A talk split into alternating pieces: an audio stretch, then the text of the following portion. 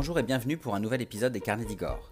Igor, c'est moi. Je ne suis ni historien, ni architecte, ni spécialiste, mais j'aime le patrimoine historique et culturel. Aujourd'hui, je vous emmène dans la célèbre cathédrale de Chartres, en Eure-et-Loir. C'est l'une des plus belles cathédrales de France, si ce n'est la plus belle, et elle a inspiré bien d'autres édifices très prestigieux, comme la cathédrale de Reims ou celle d'Amiens. Je propose aujourd'hui de percer un des secrets de la cathédrale de Chartres, donc, et de partir à la découverte de ce qu'on appelle le bleu de Chartres. Nous sommes donc dans la belle ville de Chartres, au sommet d'une colline qui domine la vallée de l'Eure. C'est ici que trône la cathédrale de Chartres, dont les deux flèches asymétriques sont visibles à des kilomètres à la ronde. Vieille de huit cents ans, la cathédrale de Chartres, c'est un monument majestueux et mystérieux, un monument qui a su garder de ses bases romanes la force et la puissance des volumes, et de son architecture gothique, toute la verticalité et la finesse des grands monuments religieux du douzième et du treizième siècle. Que vous soyez sensible ou non aux édifices ou à l'art religieux, vous ne pouvez pas rester indifférent face à la beauté et l'architecture de la cathédrale de Chartres. Cette cathédrale qui recèle bien des trésors, dont un en particulier dont j'ai envie de, de vous parler aujourd'hui, un trésor qui a fait sa renommée, je veux parler du bleu, ce bleu si singulier qui compose ses nombreux vitraux et qu'on appelle tout simplement le bleu de Chartres. Alors si on l'associe à Chartres, il faut pourtant savoir que ce bleu, qu'on appelle aussi bleu roman, est né dans la première moitié du douzième siècle, pendant la construction de la basilique Saint-Denis, donc près de Paris. Ce fameux bleu a ensuite été utilisé pour les vitraux de la cathédrale de Chartres, donc, mais aussi pour ceux d'autres édifices, comme la cathédrale du Mans, et même plus récemment le palais Galliera à Paris. Mais alors pourquoi parle-t-on de bleu de Chartres si l'origine vient a priori de Saint-Denis? Eh bien en réalité, c'est pour la simple et bonne raison qu'il n'y a plus qu'ici, à Chartres, qu'on peut encore observer une si grande collection de vitraux originaux du douzième siècle et de cette couleur. Ceux de Chartres ont en effet été démontés et cachés pendant les dernières guerres, là où ils ont été quasiment tous détruits ailleurs.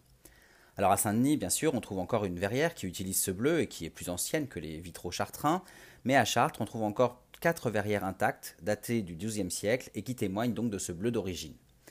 C'est pour ça qu'on a appelé donc ce bleu de Chartres, puisque c'est ici qu'on en trouve euh, une plus grande trace. Sur la façade ouest, la verrière de l'arbre de Jessé, qui représente la généalogie du, du Christ, euh, est un premier témoin de, de ce bleu de Chartres. Mais en fait, c'est dans le déambulatoire côté sud que l'on va trouver Notre-Dame de la Belle-Verrière, qu'on appelle aussi la Joconde des vitraux, et qui, là, euh, ce, qui, qui est ici un des exemples les plus éblouissants, justement, de cette utilisation du bleu de Chartres.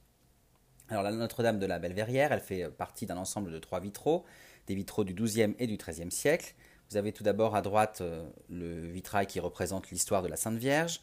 Vous avez au centre, euh, au-dessus, euh, une petite rose, une petite rosace euh, qui renferme une vierge qui est en train d'allaiter. Alors sachez qu'une vierge allaitant, c'est une euh, représentation assez rare euh, au treizième siècle. Hein, donc euh, intéressez-vous euh, à, ce, à cette petite rosace si vous avez l'occasion d'aller à Chartres. Et puis enfin, vous avez le vitrail de gauche qui, lui, nous intéresse plus particulièrement aujourd'hui et qui représente des scènes de la vie de Marie et du Christ. Et au-dessus de ces scènes de, de la vie de Marie et du Christ euh, trône une vierge, cette Vierge Marie portée par des anges.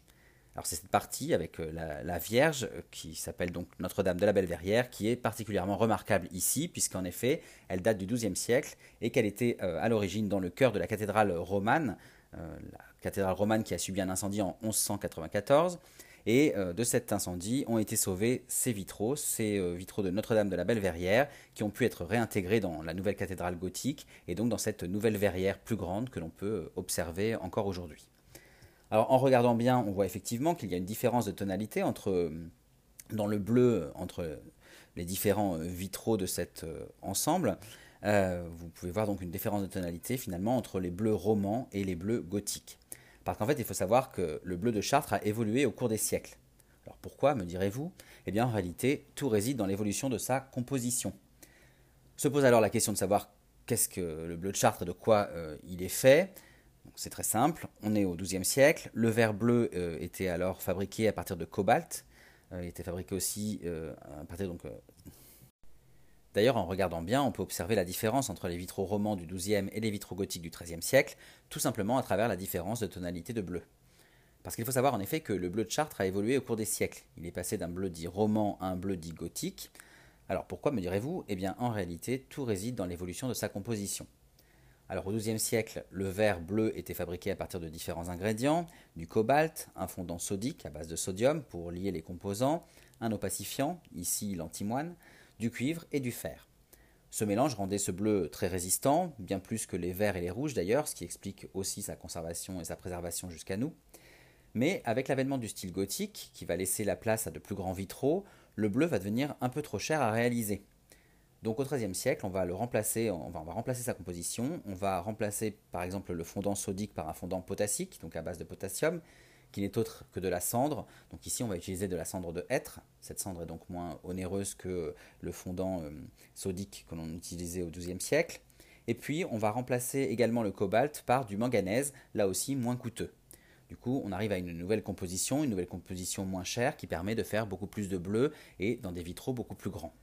En revanche, cette nouvelle composition elle a une particularité, c'est qu'elle va légèrement foncer la teinte du bleu. C'est pourquoi aujourd'hui encore on peut distinguer le bleu de Chartres roman, donc qui date du douzième siècle, qui lui est plus clair, et le bleu gothique qui date du treizième siècle et qui lui est plus sombre. Pour finir, sachez qu'on parle de bleu de Chartres, mais qu'en réalité le sel de cobalt utilisé dans sa composition au douzième siècle ne se trouvait pas en France. Il venait alors d'Orient, notamment de carrières près des frontières russes, donc vous l'aurez compris, bien loin d'Eure-et-Loir et bien loin de la belle cathédrale de Chartres. Voilà, j'espère que cette anecdote vous a plu. Si vous le pouvez, n'hésitez pas à visiter la cathédrale de Chartres. Vous pourrez y admirer ces magnifiques vitraux avec leur célèbre bleu de Chartres dont je viens de, de vous parler. Je vous remercie donc pour votre écoute et je vous invite à visiter mon blog, les carnets d'Igor point f r, pour retrouver d'autres anecdotes et d'autres visites de mes lieux historiques et culturels favoris dans les articles et les podcasts dédiés.